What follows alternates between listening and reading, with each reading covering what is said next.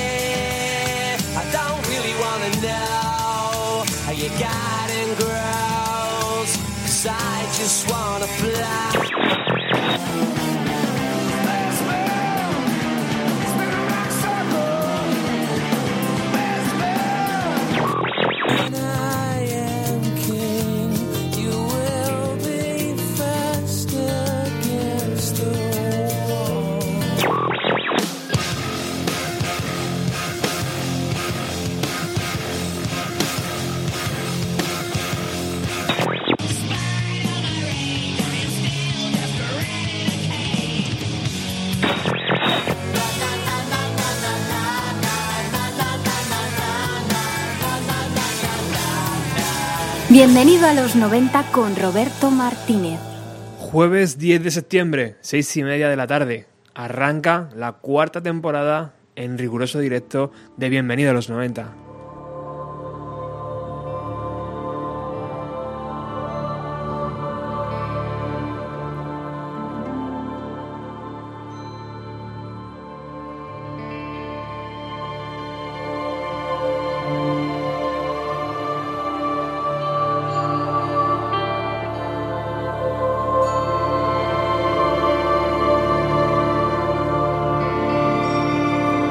Semana número 37 de este año 2015 y queremos mandar desde el minuto 1 mucho ánimo y cariño a Angus y a Javi, amigos del programa y que en estos días están luchando contra el destino.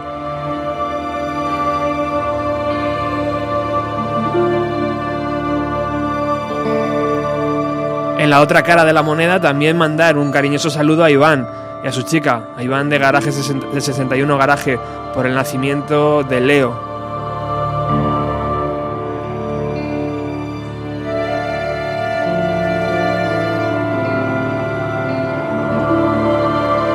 Y nos alegramos también de que por fin Eddie Vedder, Eddie, el gato de Rafa, esté correteando tranquilamente y feliz por, sus, por su casa y a sus anchas.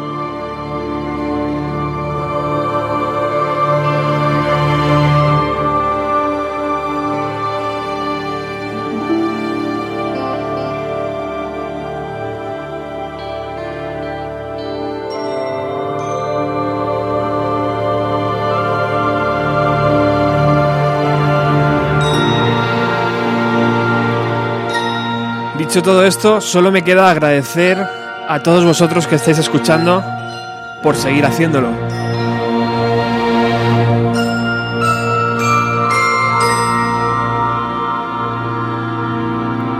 Ya vamos casi por casi los 1050 amigos en Facebook y ya son más de 1500 en Twitter.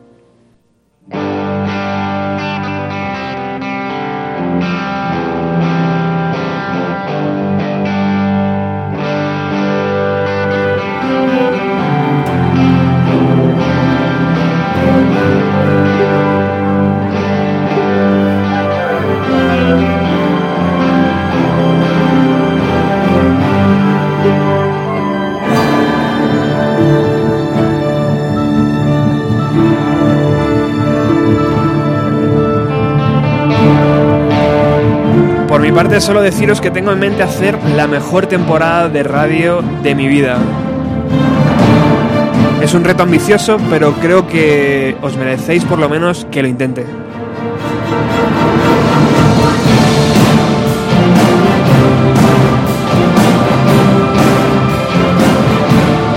Por eso hoy Paco Pérez Brián estará aquí en el programa. Con él iniciamos esta cuarta temporada aquí en Radio Utopía. Pero no queda ahí la cosa, porque también tendremos en directo a Charles Cross, el biógrafo de Kurt Cobain, de Jimi Hendrix y de un montón de libros buenísimos que ha escrito este periodista de Seattle.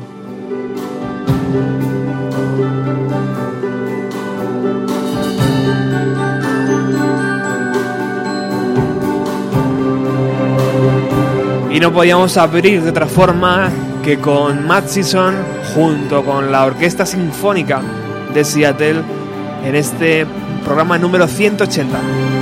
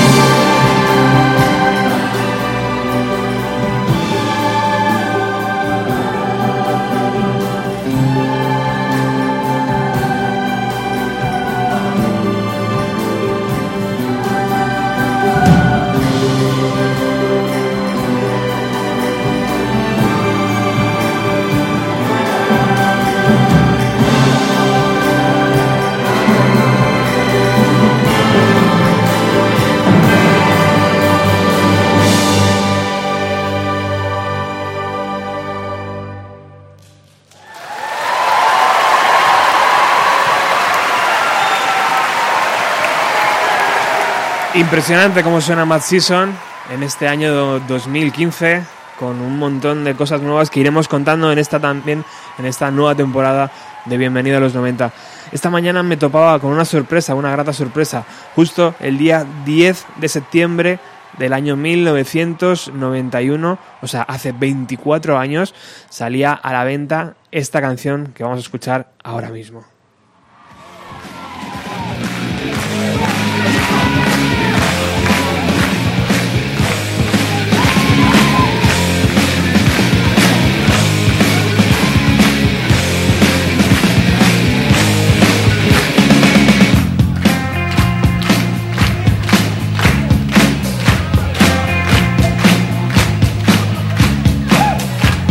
load up on drugs, kill your friends as fun as to the fun. She's overjoyed, self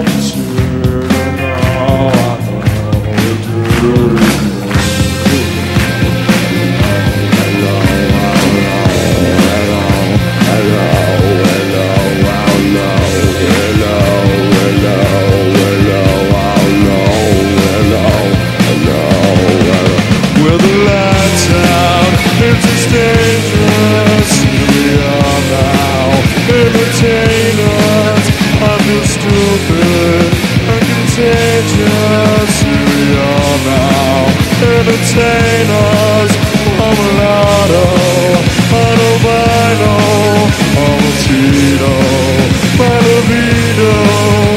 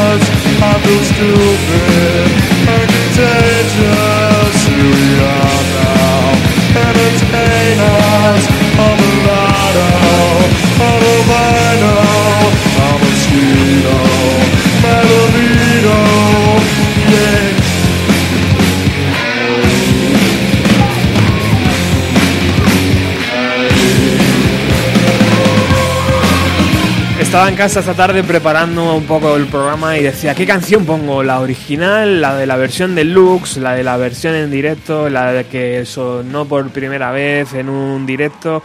Eh, ninguna de ellas. Al final he decidido poner esta, que es la canción que hicieron para el programa Top of the Pops, eh, donde podéis observar cómo Kurt Cobain modifica la, la voz y lo hace así de divertido. Bueno, vamos a cambiar un poco el- el- el- la idea del programa. Teníamos a Paco Pérez Brián en la primera parte y no va a poder ser. Tendrá que ser en la, en la parte mm, del medio o en la última parte, pero mm, estará. Cosas del directo y cosas de, de la radio. Así que vamos a adelantar un poco todo lo que, íbamos a hablar con Charles Cross eh, y eh, su libro, que lo tengo aquí, que se llama He We Are Now, The Last Impact of Kurt Cobain, que salió en el año 2014. Mm, No está en español, eh, pero hoy vamos a hablar mucho del libro. En, el año 2014 por Eatbook, si lo queréis buscar y si os apetece comprarlo. Eh, el libro está dedicado para Aslan y toda chica o chico que ha dejado de lado el sofá, han agarrado una guitarra y han dado de qué hablar. Una de las introducciones que yo creo que define perfectamente cómo es Charles Cross.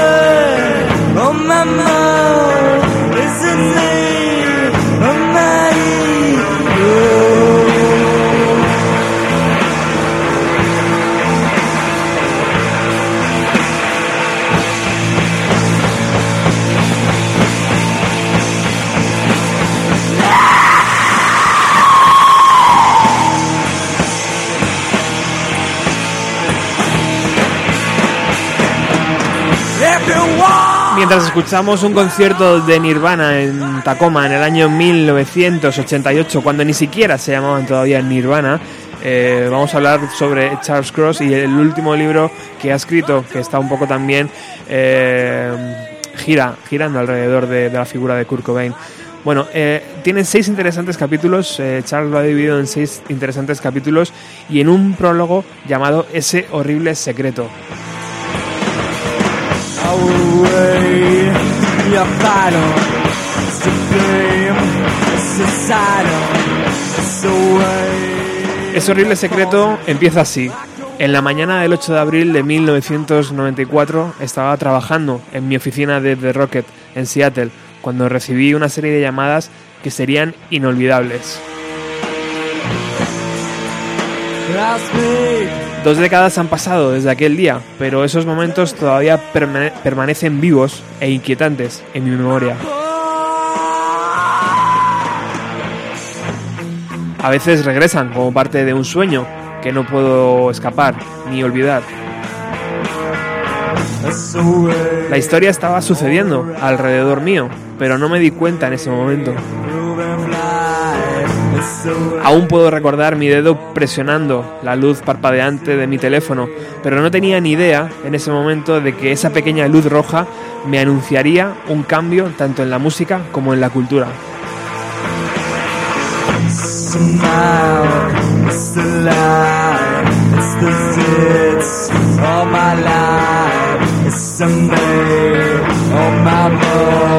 Como en todas las pesadillas, quiero que tenga un final diferente, pero no ocurre. No puedo. No fue un sueño.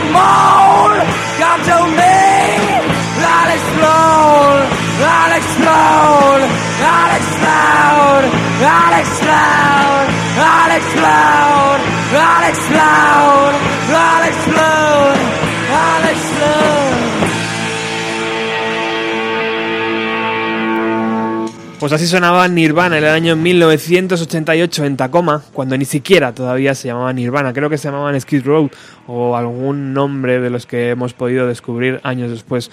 Bueno, vamos a intentar, ya que no hemos tenido a Paco en la primera parte, eh, no quiero seguir leyendo porque si no os voy a cortar mucho el rollo y luego a lo mejor no, no, no, sigue, no sigue una línea que podáis entender bien. Así que vamos a intentar eh, conectar eh, con Seattle, aunque mm, vamos a adelantar 10 minutos la hora pactada, pero bueno, eh, son 9 horas menos, creo. Mm, Por allí están amaneciendo ahora mismo. Vamos a hacer eh, la, la llamada desde Madrid hasta Seattle para hablar con Charles Cross. Vamos a escuchar un poco de música mientras y yo hago gestiones, crucemos los dedos. Gary Falwell. Help a girl, baby. He's got freckles.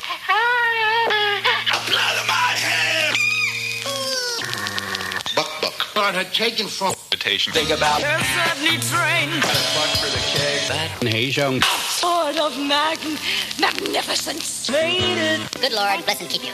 Bye now. ready to do a twist, a surf, a, a wild watusi, a frug, or a swing swinging holly gully.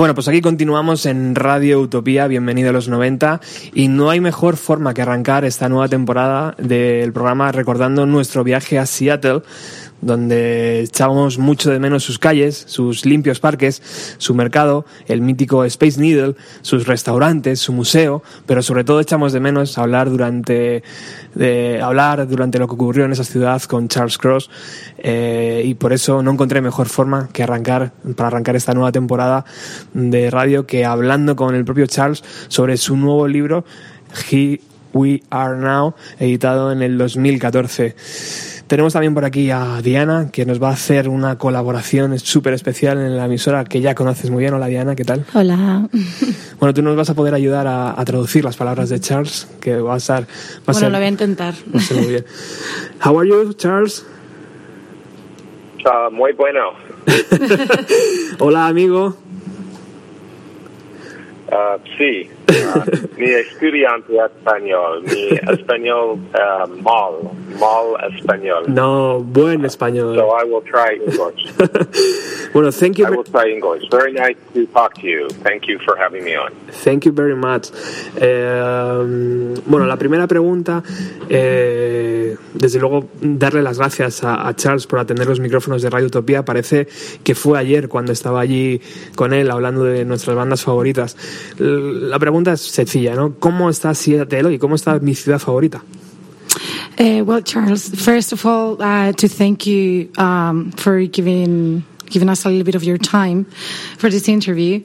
And it seems to Robert like it was yesterday when he was in Seattle with you, and he's wondering how is Seattle today, his favorite place. Uh, it is overcast, and uh, Seattle has not been Seattle lately. With global warming, it has not been raining, but uh, so we've had lots and lots of sun. But today we have clouds, so typical Seattle summer day. Oh, okay, I'll, I'll just translate. Give me two seconds. bueno, pues básicamente que, que está nublado, que bueno que con el calentamiento global, que últimamente pues Seattle era Seattle, que hacía mucho sol, pero hoy no, hoy ha vuelto a la normalidad. Imagino que ya te has acostumbrado, pero llama la atención que la gente siga viajando a Seattle en busca del espíritu adolescente, ¿no? Um, I believe that by now you will be used to uh, a lot of people going to Seattle in search of the teenage spirit. Um, what do you think? Uh, we do get many people coming here. Um, you know, the height of our music scene was 25 years ago, but we still have many, many people that want to visit and see where it was created. But the one good thing is Seattle has much new music still coming out. So Okay, thank you. Ah, bueno, que dice que, que sí, que obviamente a pesar de que fue hace 25 años todo el boom del, del, del grunge con todas estas bandas de Seattle, que, que bueno, que sí, que obviamente que sigue viendo mucha gente por eso, pero que mm, porque quieren ver pues dónde ocurrió todo. Pero que una cosa muy buena que tiene Seattle es que sigue habiendo muchísima nueva música y que la gente no puede olvidarse de eso. Qué bueno. Bueno, recuerdo de una grata, tengo un gran recuerdo de la gente eh, que nos que conocimos allí en la ciudad. Aquellos días eh, Garden tocaba gratis y recuerdo que un vecino eh, me acompañó desde la puerta del restaurante donde estaba comiendo con Charles hasta la puerta del estadio. Eso es incluso eh, complicado que pase aquí en una ciudad eh, como Madrid. O sea que imagínate el buen recuerdo que tengo de Seattle. Um, he remembers uh, vividly how nice people were to them when they were in Seattle.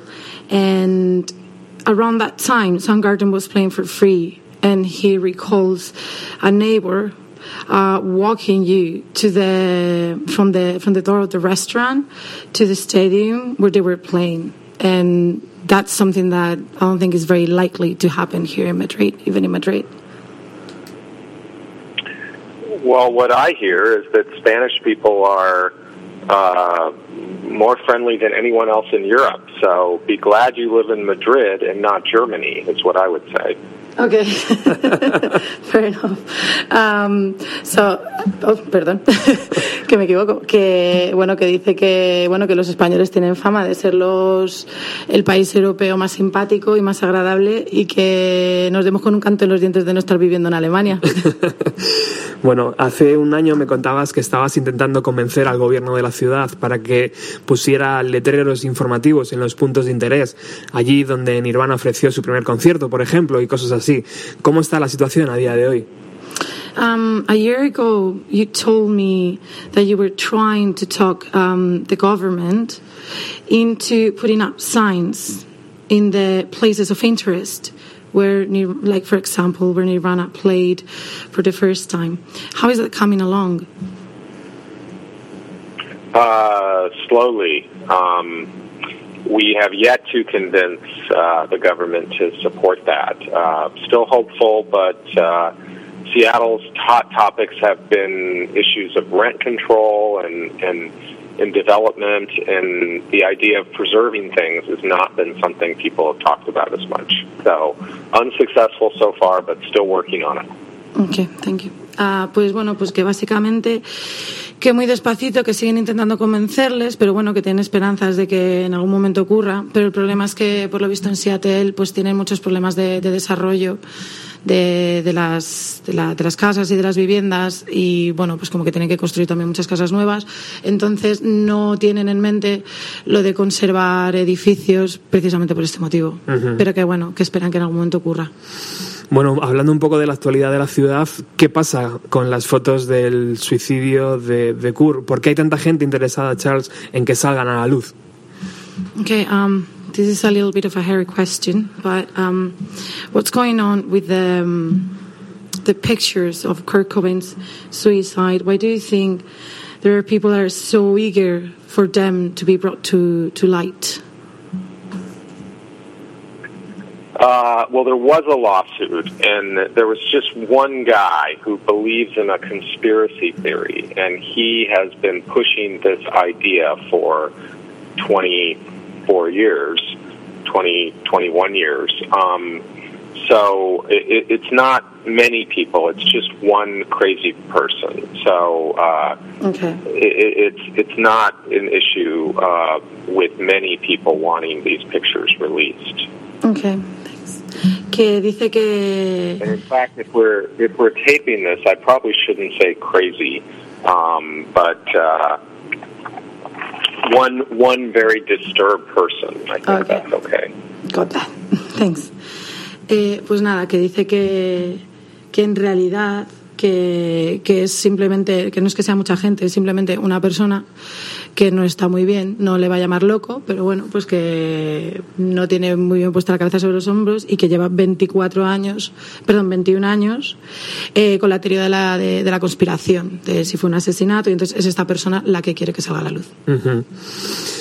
Eh, bueno, hemos disfrutado muchos artículos para la revista The Rocket en los años 90. Ahora también podemos leer tus artículos en el, en el diario Seattle Times y tenemos tus libros de Led Zeppelin, de Bruce Springsteen, Nirvana. Eh, ahora tenemos este libro, eh, Here We Are Now, del año 2014, un libro que se abre con el prólogo titulado Ese horrible secreto, donde explicas cómo en la mañana del 8 de abril únicamente el electricista, la emisora de radio, la policía y tú sabíais realmente lo que había pasado, que era la muerte de Kurt. ¿Sigues recordando aquella llamada en tu oficina de, de, Rocket?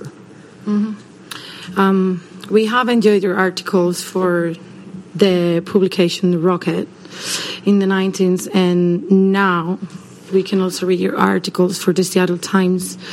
And here we have your books uh, about Led Zeppelin, Bruce Springsteen, or Nirvana. Actually, today here we have uh, Here We Are Now from 2014. And the book opens up with the title That Horrible Secret, where you explain how that morning of the 8th of April, the only people to know about Kurt's death was were the electrician, the radio station, the police, and you. How well do you still remember that office at the Rocket? Sorry, that call at the office of the Rocket. Uh, I remember it very well, and it was very eerie and just unbelievable. And uh, even, you know, 21 years later, you just still it still seems unreal that it just couldn't have happened and that that it didn't happen. But of course, it did. And uh, you know, it's just all about the stages of loss and grief and trying to accept something tragic that happened. So uh, yeah, it was a very eerie day that I remember well. Thanks. Pues nada, que dice que, que lo recuerda muy bien, que pues que era una, una sensación como bastante lúgubre y que bueno, aunque como pasó hace 21 años y todavía 21 años después como que le parece de mentira que haya pasado y que bueno, pues ese, ese estado de, de pérdida Eh, ¿Podrías explicar, eh, Charles, el motivo por el cual la policía de Seattle reabre y cierra el caso? Eh, esto tiene un poco que ver con el libro, ahora lo explicaremos. Eh, ¿Algo se hizo mal en 1994? Um, why do you think, or why do you think is reason why um, the case keeps being opened and closed? Um, do you think uh, that maybe they did something wrong or overlooked something back in 1994? No. Um, and just to be clear, the case is actually even case. The word case is not. Even that implies that there's something more nefarious. I mean, Okay. Kurt's death was a suicide. It was investigated at the time, and it has not been reopened. And the reason is is that there is no other evidence. It, it's very clear that Kurt killed himself. I think that the different question is why are people obsessed with it? And I think the reason that, that many people are obsessed with it is they just simply don't want to accept the fact that he did take his life. They want to blame someone else. But anyone who knows anything about drug addiction knows that you can only blame the addict. Okay, thanks. Pues nada, que dice que, que no, que, que el caso no se ha, no se ha reabierto en ningún momento. De hecho, no se debería ni utilizar la palabra caso porque eso eh, implica que ha pasado algo más cuando está clarísimo que fue un suicidio y que simplemente lo único que pasa es que pues que hay gente que está muy obsesionada porque no puede aceptar el hecho de que se suicidara y quieren encontrar otros culpables. Pero lo que está claro es que si hay una cosa cierta con respecto a la drogadicción es que la única persona a la que hay que, culpar, que culpar es al drogadicto, a la persona con la dependencia. Bueno, para finalizar, Charles, eh, es una pregunta que no tenía escrita, o sea que eh, por favor tradúcela hoy en día. Vale. Eh, hablamos mucho en el restaurante aquel, aquel día de por qué no ha habido, no se ha creado una nueva estrella en el rock como, como la de Kirk. Eh, pero por favor, ¿puedes explicarnos, como lo haces en el libro, por qué no ha habido una nueva gran estrella en el rock and roll? Um, uh, well, Roberto is saying that when he was having lunch with you in Seattle, um, you got to talk about how n- no one like Kurt has come along, A big star. like a big star. And why do you think that is? Like the, the ways to explain in your book. Well, for a few reasons. One, the world has changed so that things have fractionalized, and, and there aren't pop stars that, that appeal to all different genres. Everything is split apart. You have, uh, with the internet, the ability to find a Swedish death metal band instead of just a heavy metal band. And that's true of all genres of music. Uh, but I also think that there hasn't been one person that has quite combined Kurt's songwriting talent, his musical talent, and and the charisma that he also had. And and I'm not sure why we haven't had that star, but I just simply think we haven't. Ok, thanks. Que, bueno, pues dice que, bueno, que lo primero de todo, pues porque el mundo ha cambiado. Hay, a la, a la gente le gusta etiquetar todo y hay muchísimos estilos de música diferentes. Ya no es heavy metal, es una banda sueca de death metal. Hay mucha oferta. También el hecho de, pues, de internet. Y, y bueno, pues que, que no sabe muy bien porque no se ha aparecido otra persona con las, las cualidades de, de estrella, composición, etcétera, que tenía Kurt.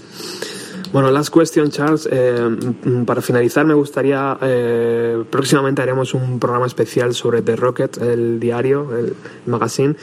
Eh, ¿Qué es lo que más te gustó y qué es lo que menos? Eh, ¿O qué, es, qué, qué recuerdos tienes de, aquell- de aquellos días?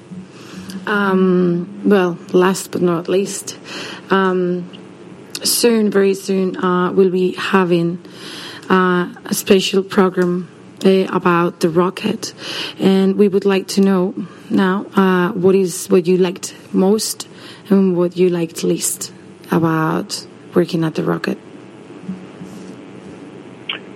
Um, well, what I liked most was the excitement of covering the music and, and having issues come out and feeling like that what we were doing was important, that Dan followed us, and that what we were writing really seemed to matter and really seemed like it was changing things. Um, what I liked least was that it was, even at its most successful, it was a very, uh, you know, small operation that struggled to stay afloat um, and so that there were difficulties with with trying to do that. We felt like we were the most important thing in the world and the most important publication in the world, and so did the musicians who read us. But the rest of the world at the time didn't quite see that. 21 years later, the tide has shifted, maybe, but the rocket no longer exists. Okay, thanks. Bueno, pues dice que básicamente que lo que más le, le gustaba pues era la emoción de, de que lo que estaban haciendo pensaban que era súper importante, de, mm, de la, de la- de la de- y de que, de que importaba, o sea, que de verdad que tenía peso sobre la gente, o sea, los músicos los leían, leían sus artículos, los seguían, y que bueno, que lo que menos le gustaba pues era que era una operación muy pequeña, un proyecto muy pequeño, que bueno, pues que, que lo pasaban muy mal. Eh, para, para mantenerse a flote, porque la financiación y todo, pero, pero bueno, que para ellos su publicación era la más importante del mundo y tenía todo el sentido del mundo y también para los músicos, pero el mundo lo veía de otra manera.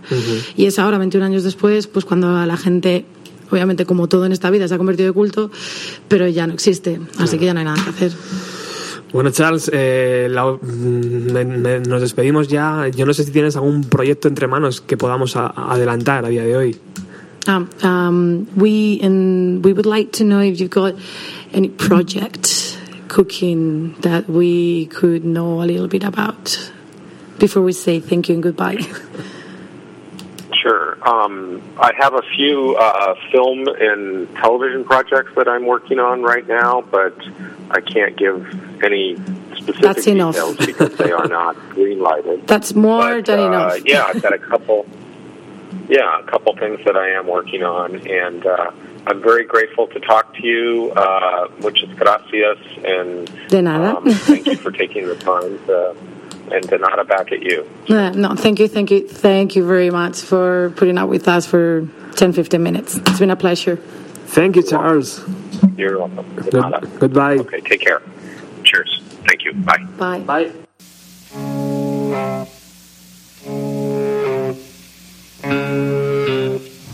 Pixies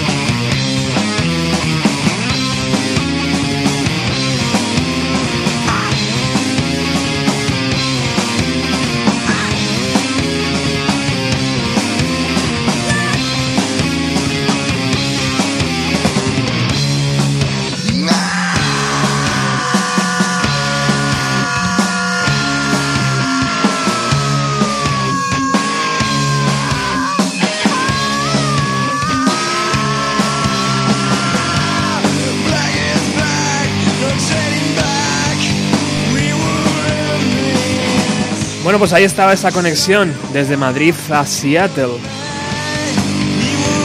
Y como hablábamos al principio del programa, hoy también eh, queríamos arrancar esta cuarta temporada de Bienvenido a los 90 con Paco Pérez Brián.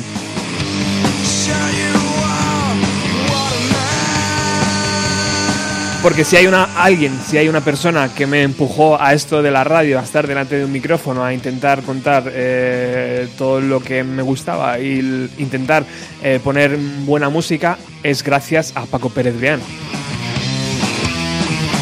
Y yo creo que eso lo hemos dicho muchas veces y por eso a mí me hacía especial ilusión hoy que Paco estuviera aquí para eh, que nos diera su bendición, entre comillas, en esta cuarta temporada. ¿Qué hay? Buenas tardes, Paco. Buenas tardes, Roberto. ¿Qué tal, eh, tío? Pues para mí, pues para mí, bien, bien, aquí en, en Galicia, para mí es un honor estar en, en el principio de este programa de la cuarta edición de Bienvenido a los 90.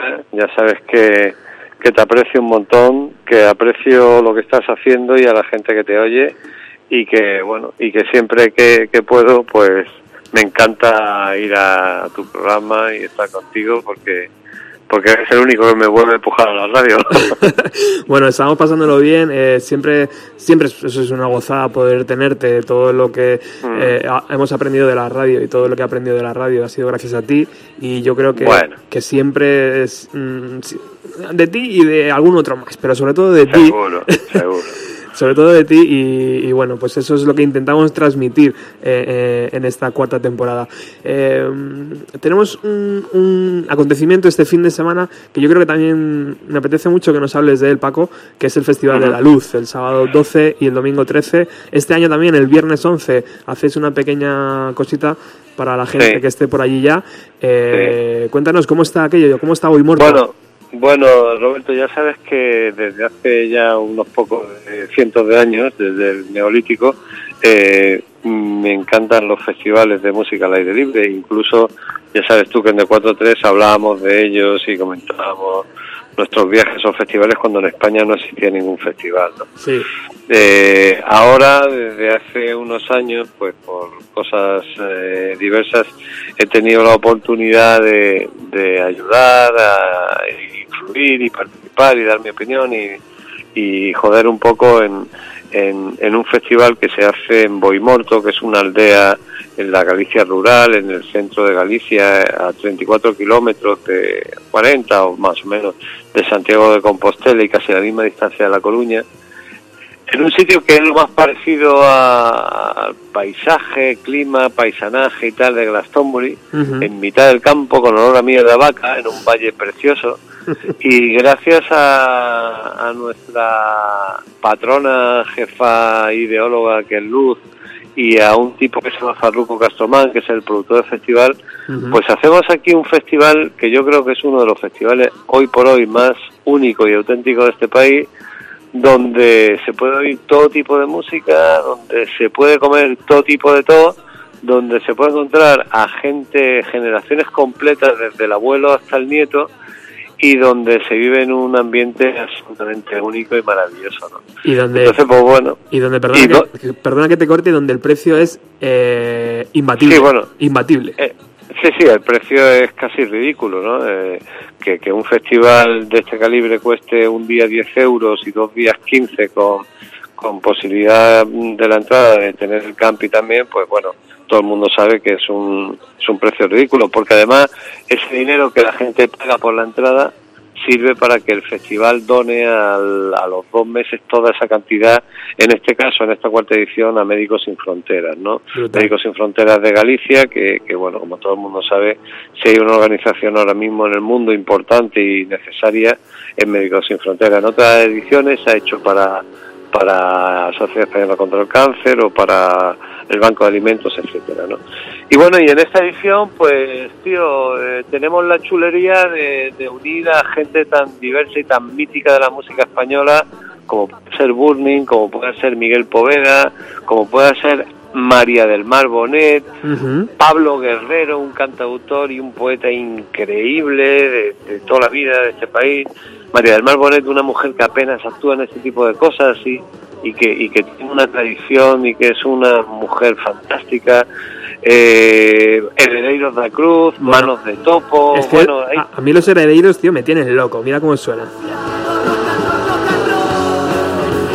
Son un cañón, tío, estos tíos. Sí, sí, sí, aparte son simpatiquísimos, hacen un, hacen un show divertido y, y bueno, ellos van a tocar con gente como toda la que te he dicho, también Santiago Userón, Juan Perro, que todo el mundo conoce, otro mítico de la música española. Sí, señor. Eh, bueno, no sé, es que ahora mismo se me, se me olvida porque he tenido una comida gallega de estas duras y, y como te puedes imaginar no está el horno pabollos, o está pabollos, pero, pero madre mía, qué bollos. Bueno, toda la, Eh, toda la información que está comentando Paco la podéis encontrar en festivaldelaluz.es. Ahí está Ahí está, el cartel. Ahí está, ahí está el tema. Ahí está el cartel y toda la información para llegar a Boy Muerto y cómo están los grupos por día y lo del mercado de la luz, la zona infantil, la Y- zona de y acampada. todo, y todo. Y si la gente, por lo que sea, porque ya- yo sé que los abonos están todos vendidos, los de los dos días, pero pero la gente que quiera venir al festi, que te esté escuchando ahora y diga me voy para Galicia, eh, que no se preocupe porque las entradas aquí se siguen vendiendo en el festival. Y, y bueno pues que no tendrá ningún problema. El camping el camping está dividido en tres partes. Hay un camping familiar para la gente que, que si viene con chicos jóvenes y tal y quieren descansar no tengan problema para gente más joven pues si hacen una quimada a las 4 de la mañana que tampoco lo tengan. En fin que hay una organización absolutamente increíble. Creo que es algo de lo que todo el mundo que ha venido a este festival y tú lo conoces repite. Sí, sí, sí. tres, tres escenarios y bueno, y este año por haber tenemos hasta el tren de la bruja que le hemos llamado el tren de la aldea, ¿no? Así que más de uno se va a llevar un escobazo y yo el último día me meteré y me disfrazaré para darle escobazo a todo el que se suba al último día. Bueno, eso me alegra un montón porque significa que está creciendo cada, cada edición y eso es fantástico para una zona donde toda la gente se vuelca. La gente del pueblo es eh, acojonante. Sí, ¿Cómo, la cómo- gente cómo te atiende? Sí, la gente que viene al festival podrá ver como es un festival donde dentro del festival hay un huerto con cebollas, con lechugas, con tomates, donde tú puedes comprar manzanas, en fin, eh, eh, es que hay de todo, ¿no? Hay, hay una oferta de todo de todo este mundo. Galicia es un mundo increíble, la- es una gente eh, que, bueno, eh, tenemos desde, desde la máxima opción que pueda ser Amancio Ortega, o sea, un tipo que desde un pueblo conquista el mundo entero vendiendo ropa, hasta gente que se dedica a hacer miel de oveja ecológica con, con, con tropecientos miles de abejas, esa- esa- etcétera. Es un, es un pueblo absolutamente alucinante Es brutal. en, en cómo trabajan y cómo desarrollan sus proyectos, sus ideas, y este festival pues pone un granito de arena en, en esa forma de ser, ¿no? Es único, es único y yo me alegro un montón que exista. Eh, mm, te voy a despedir con una de las cabezas de cartel que es Burning. Eh, les, has les has visto hace poco, están en forma, ¿no?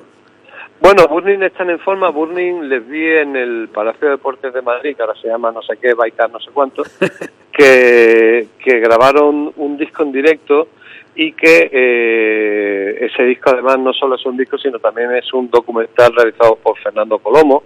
Y, y bueno, te vamos a decir de Burning, ¿no? Johnny es un tipo mítico, un grupo mítico, y en ese caso ellos invitaron a Luz a cantar una canción que estará en ese disco y sospecho que, que la repetirán aquí. Y, eh, otro de los atractivos del festival es que hay colaboraciones inesperadas. Yo creo que en este caso este año Luz va aparecerá con Burning y posiblemente con algún artista más y, y canta una canción y tal y bueno y, y ella suele estar entre las miles de personas que ven aquí y, y, bueno en realidad lo que hace ella es invitar a la gente a su casa Mm. porque esta eh, aquí es donde ella nació donde nació su madre su abuela su bisabuela y, y lo que hace es invitar a la gente a su casa y les pide que la traten que se sientan como en la suya y que, y que lo cuiden y la gente lo cuida. Y en fin es un es un ambiente fantástico. No sé si oyes de fondo una cosa que se llama el, el, el ruido rosa y es que están probando el sonido del, del escenario grande. Están ahora mismo haciendo la prueba lo que me da lo que me da el buen rollo de que está ya todo conectado y empezando a, a sonar ¿no? Estoy viendo desde aquí y la verdad es que es un escenario tremendo es el único festival del mundo donde toda donde no hay una valla de seguridad Qué todo grande. está tapado con maíz o sea con con un maíz que se planta en el mes de mayo y que ahora mismo tiene dos metros de altura y el maíz es lo que hace toda la operativa de cerco del festival. O sea, el festival no tiene vallas, solo tiene maíz. Pues por favor, envíanos una foto con ese, ese mm, gran eh, angular que vas a tener desde ahí de los escenarios y la ponemos en el Facebook para recordar que este fin de semana todos a Boy Muerto al Festival de la Luz. Muy bien, A pasarlo Roberto, bien. Pues, pues ahora mismo, en cuanto termine esta conversación, salgo ahí y te hago la foto y te la pongo, ¿vale? Te voy a despedir con Tú eres mi amor de los Burning y, y por favor, eh, ¿cómo debemos iniciar, eh, Paco, esta cuarta temporada? Bueno, tenéis que iniciarla como la acabaste, Roberto, con, con algo que es fundamental en la radio, que es la pasión y las ganas de divertir a la gente que te oye. Yo creo que consiguiendo eso lo tienes todo. Ya te lo he dicho cientos de veces que la radio es un tío que tiene un micrófono, unos discos y unos amigos que hay al otro lado que mm, te responden, te comentan, te dicen me gusta, no me gusta, pónmelo, repítemelo, esto no, esto sí, esto tal, y al final lo que se consigue es pasar una hora o dos horas de puta madre escuchando buena música. Tú sí que eres mi amor, Paco. Tú también, Robert. Gracias. A ti un abrazo. Un abrazo. Hasta luego. Un saludo a todos. Adiós. ¿Crees que ya no te quiero? ¿Crees que ya no te amo? ¿Crees que no te deseo? Piensas que te he olvidado. Pero tú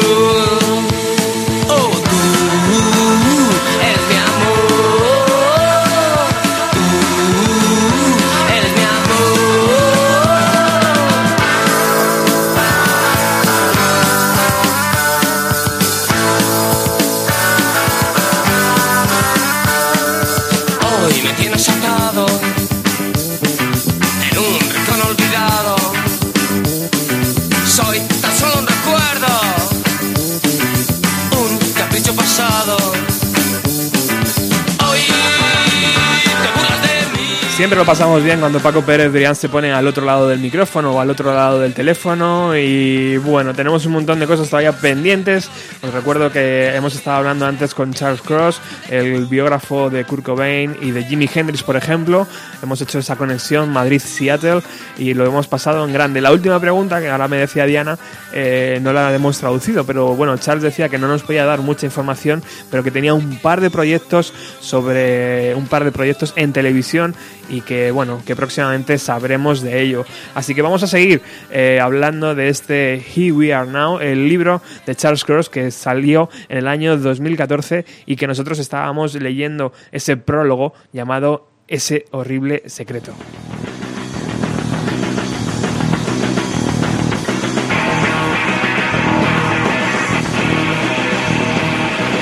Sincerity, acted with loyalty, defend your free country, wish away. Pain, hand on the bottom, save little families, surrealistic fantasy, plan point, pain!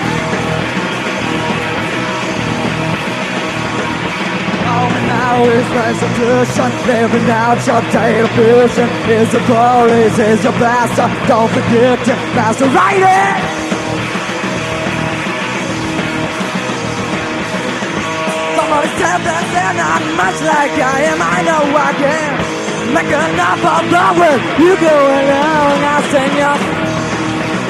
Sigue escribiendo Charles Cross en su libro que la primera llamada llegó de la estación de radio KXRX de la FM. Ocasionalmente colaboraba con ellos promocionando bandas locales que salían en The Rocket, una revista local de Seattle, que fue la primera en hablar de Nirvana, de Soundgarden, de Pearl Jam, de Alice in Chains y de otras bandas de la zona.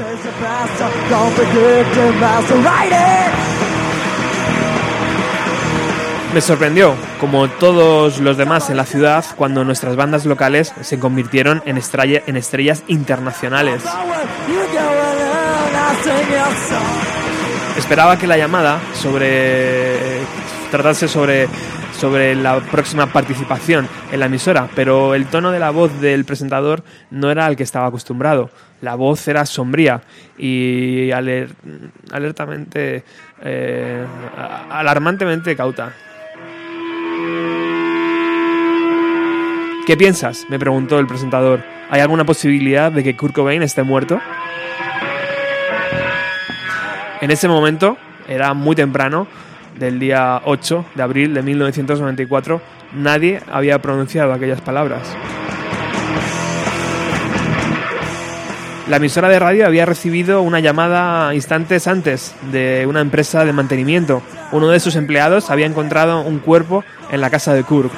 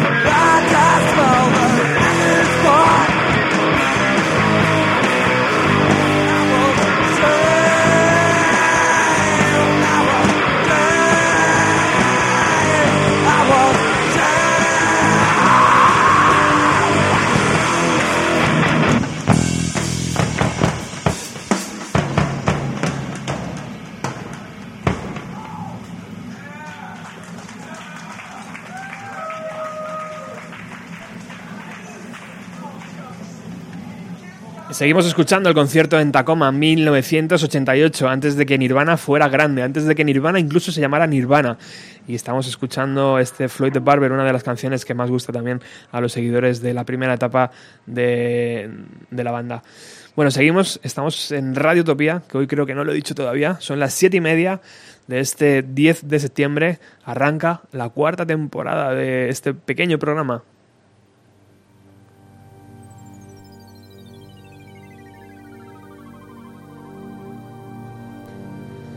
Sigo leyendo, sigo mal leyendo. La emisora de radio había recibido una llamada instantes antes, esto ya lo he leído antes, pero lo vuelvo a leer para que vaya todo seguido, de una empresa de mantenimiento. Uno de sus empleados había encontrado un cuerpo en la casa de Kirk. El tipo que llamó a la emisora dijo, tíos, me vais a tener que regalar unas buenas entradas para ver a Pink Floyd por esto que os voy a decir.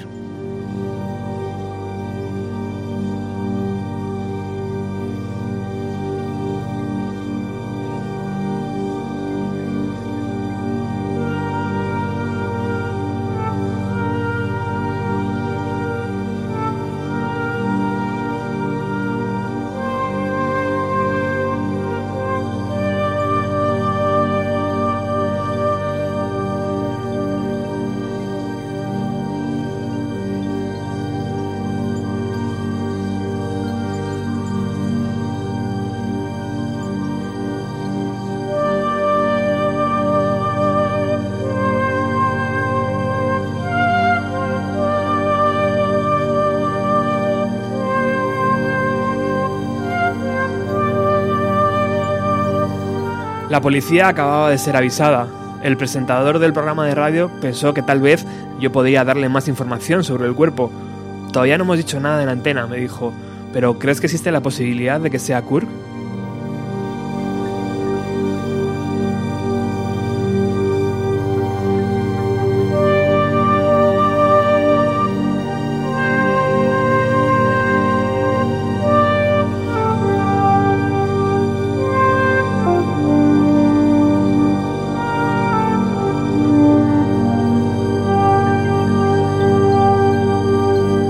Respondí que no, no puede ser él, dije. Probablemente sea alguno de sus amigos yonkis que ha tenido una sobredosis. No puede ser Kurt, simplemente no puede ser él.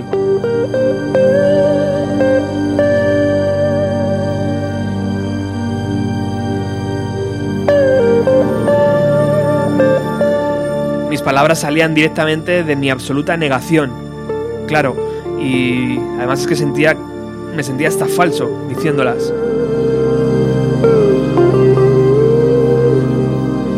En mi cabeza estaba la típica negación psicológica que ocurre cuando escuchas malas noticias.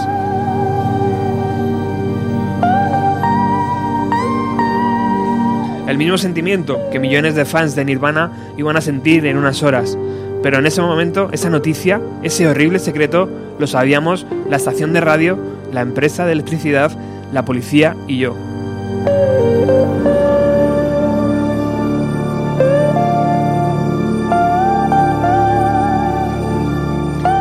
No puede ser Kurt, repetía en mi cabeza. Aquellos juegos con la droga eran bien conocidos en el círculo musical de Seattle. Algunos de sus amigos estaban mucho más metidos que él. Kurt fue arrestado unas cuantas veces y su batalla contra la heroína no era un secreto, pero aquel cuerpo no podía ser él, porque no se podía ir, no se podía ir, pero sí, era él.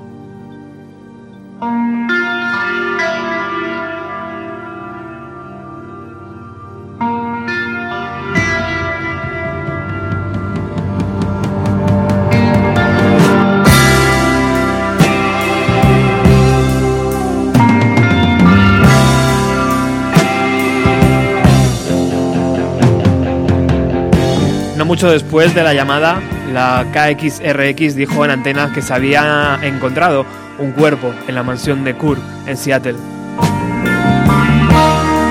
Justo en ese momento, todas las líneas de The Rocket empezaron a sonar.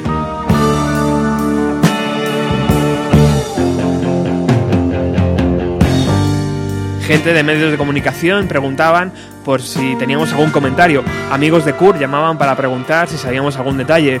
Y nuestros propios colaboradores nos llamaban para comprobar si lo que habían escuchado era verdad.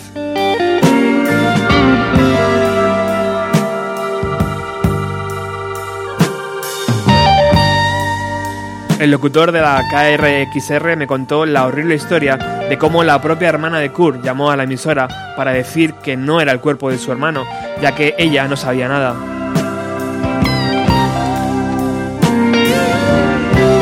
Y esas noticias no se filtran eh, antes de que la, la policía llame a la familia.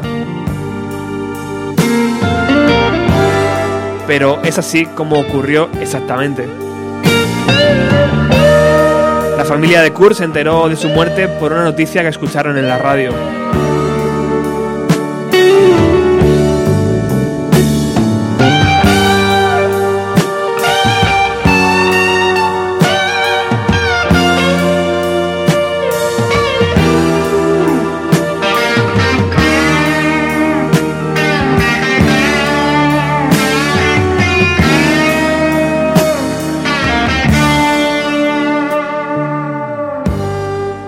Ocupado haciendo llamadas al manager de Nirvana, a la gente de The Geffen Records y también a la gente de Sub Pop, pero nadie tenía información.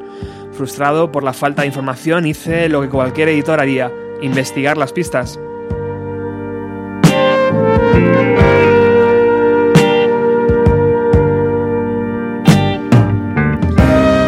Todo el mundo en Seattle sentía una conexión con Kurt, pero se volvía más personal con nuestra revista, porque The Rocker no solo eh, había sido la primera, eh, eh, el primer magazine donde habían entrevistado a la banda y les había puesto en portada, sino que también era la primera revista que les había hecho caso desde el primer single hasta, que, hasta el estrellato.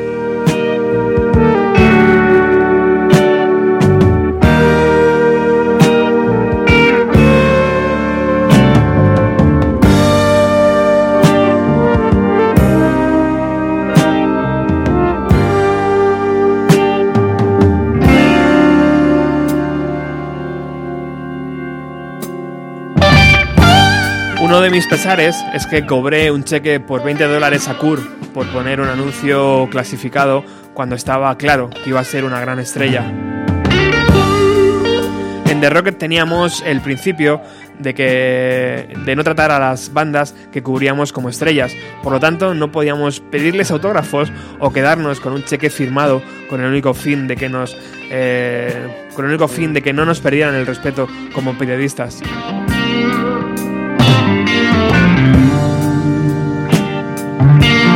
Otra conexión con Nirvana y The Rocket es que ambas utilizaban el mismo tipo de letra para sus logos, la Century Condensed.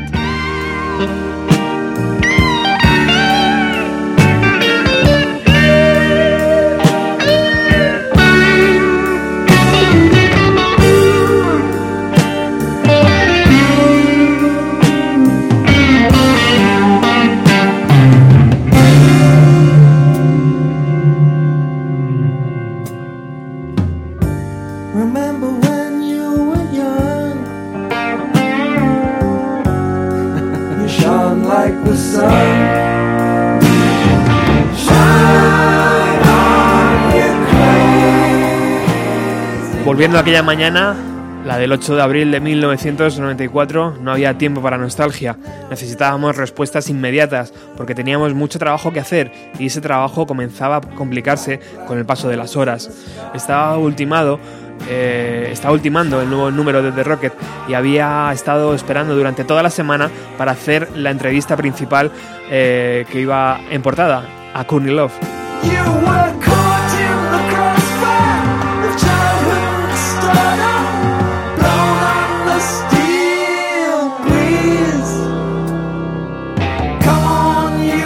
Hole iba a editar Live Through This en las próximas semanas, pero todo aquello quedó pospuesto. Y lo que es la vida, teníamos pactada una entrevista telefónica con Courtney el mismo día que se encontró el cuerpo de Kurt.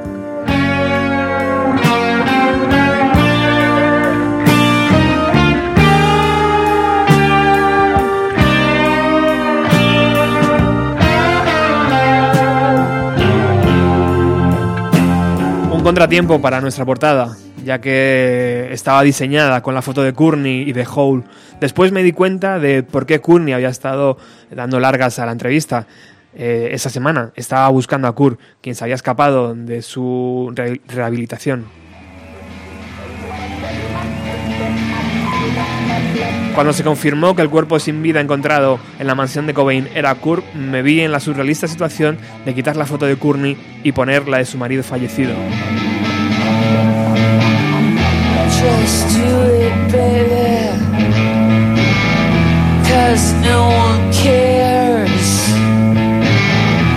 You nothing but a waste of space. Just do it, baby.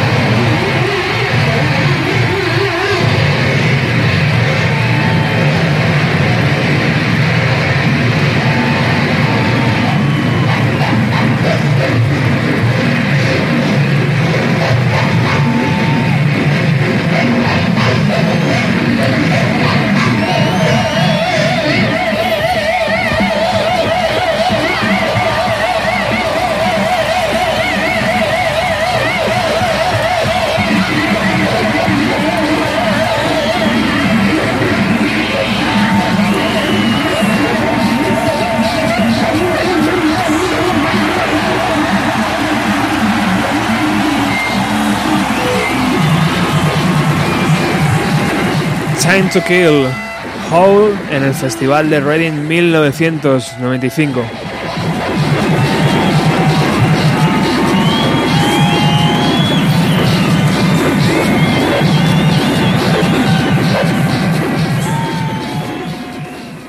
Seguimos disfrutando del prólogo de este libro de Charles Cross llamado Here We Are Now, que estamos hoy disfrutando en el programa número 180 de Bienvenido a los 90.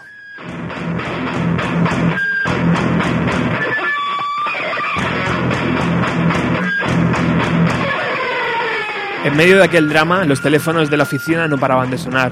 Traté de hacer malabares con las llamadas, mientras que con mi equipo escogíamos la icónica foto de Kurt que Charles Patterson le hizo para la portada.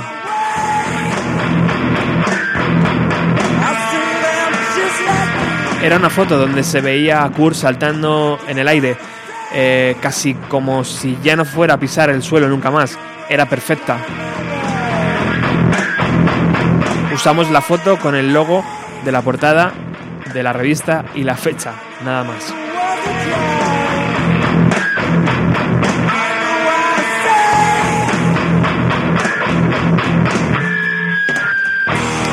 Y los teléfonos seguían sonando sin parar.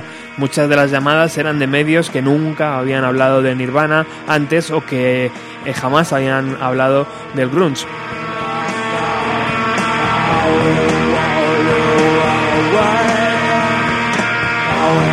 El aluvión de llamadas comenzó a sobrepasar a nuestra recepcionista, una mujer tan segura de sí misma que una vez tuvo el descaro de decir a Courtney Love que apagara su cigarro cuando entró en la oficina. Courtney cogió el cigarro y lo apagó sobre la alfombra, pisándolo, pisando la colilla con su zapato.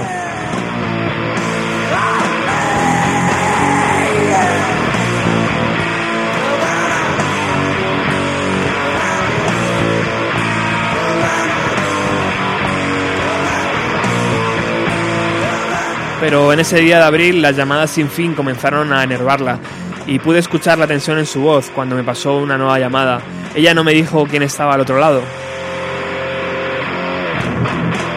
Soy Larry King y estás en directo en la radio, dijo la voz al otro lado del teléfono. ¿Qué es esa cosa llamada música grunge? Estaba sin palabras. Su programa estaba tan desesperado por conseguir a alguien de Seattle que habían decidido saltarse cualquier protocolo normal para hacer una entrevista en directo. No tuve oportunidad de decir que no. Había sido una llamada sin avisar y estaba en directo en el programa de Larry King.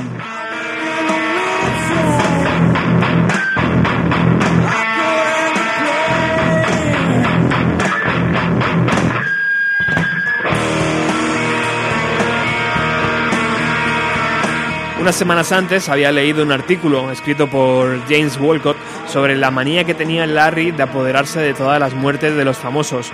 ¿Quién ha elegido a Larry King consejero de la pena de muerte en Estados Unidos? Nosotros, nosotros, la gente que lo vemos, lo hicimos al elevar sus rankings de audiencia cada vez que un famoso fallece, decía el artículo. Ahora yo era un peón más en la delicada danza entre la noticia veraz y la audiencia deseando enterarse de un escándalo.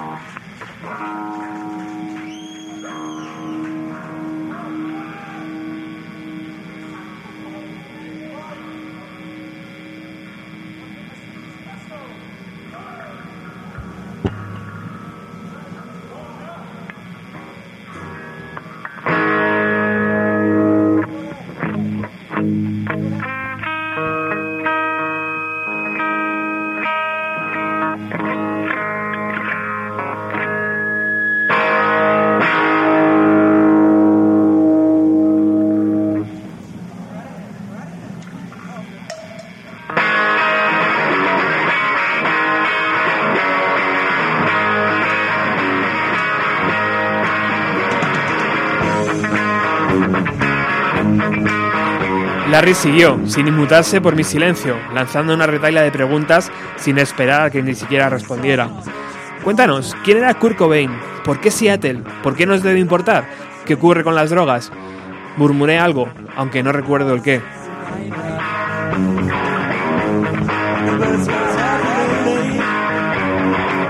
Larry continuó disparando. ¿Por qué Kurt? ¿Por qué la música grunge? ¿Quién era él? ¿Por qué a la gente le importa?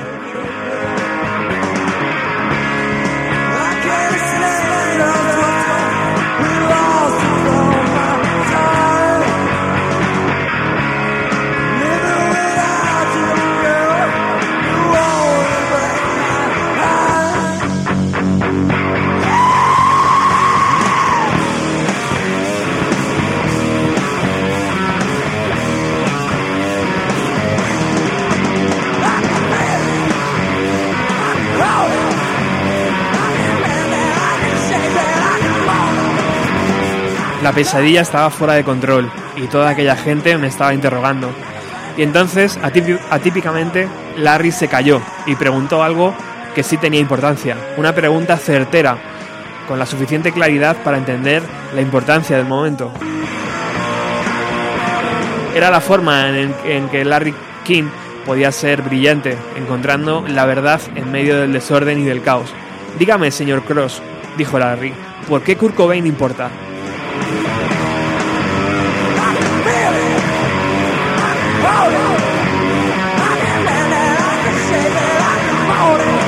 No recuerdo qué respondí, dada la locura de ese día y el hecho de que el cuerpo de Kurt yacía en el suelo, observado por un médico forense a unos pocos kilómetros de distancia de mí.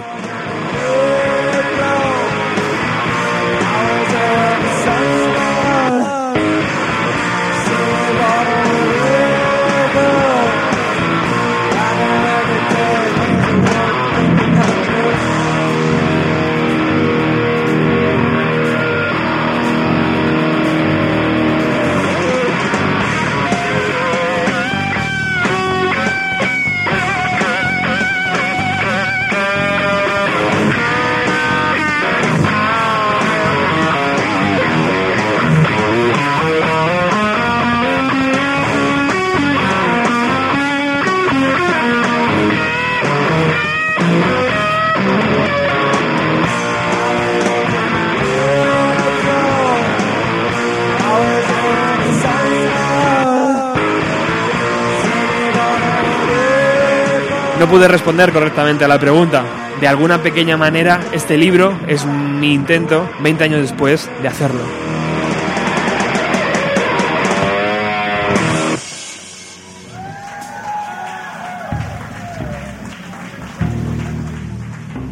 Sigues aquí en el 107.3 de la FM Radio Utopía. Estamos leyendo el prólogo del libro Here We Are Now de Charles Cross. Y mientras escuchamos el concierto de Nirvana, cuando no era Nirvana en Tacoma, Estados Unidos, 1988.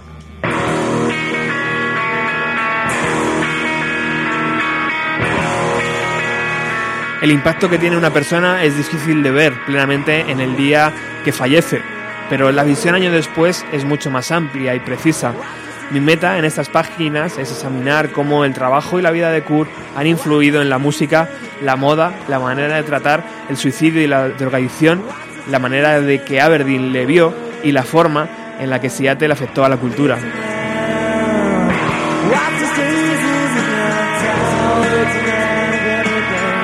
La verdad es que todo este tiempo no se ha parado de hablar de Kurt.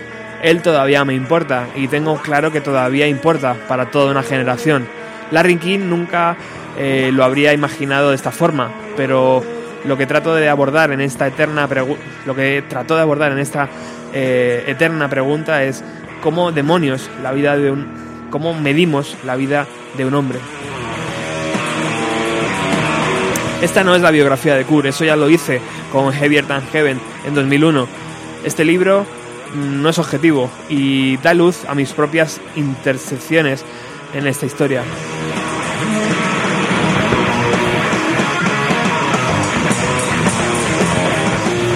Ya había pasado la adolescencia cuando la música de Nirvana llegó, pero aquello me rejuveneció de golpe, me mantuvo vivo y me ayudó a comprender algunas de las angustias de los adultos.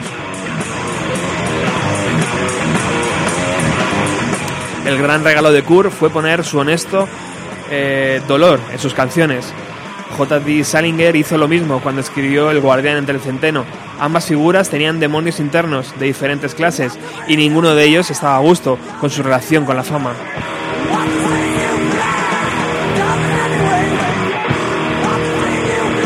Smell Like Teen Spirit suena a veces en la radio de mi coche y durante unos minutos vuelvo a ser un adolescente. De repente mi Volvo, el mismo que Kurt conducía, se convierte en un coche de carreras y grito con las luces apagadas es más peligroso.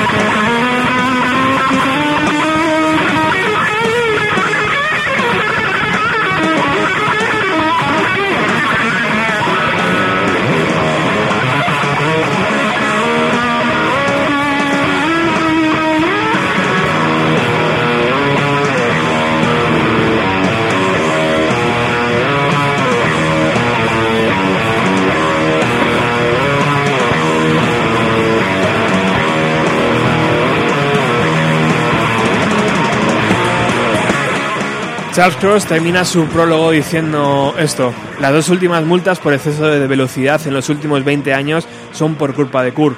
En las palabras del conocido y sabio filósofo eh, Larry King, ¿por qué importa Kurt Cobain?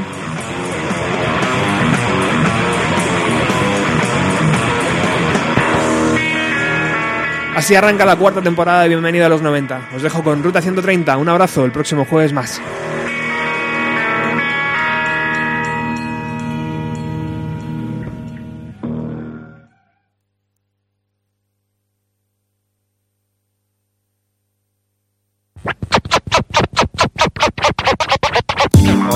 Chato, bienvenido a los 90.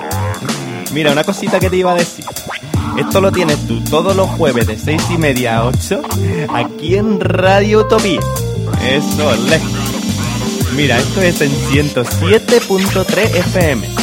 Y luego ya si quieres en radioutopía.es. Ahí te dejo bonito.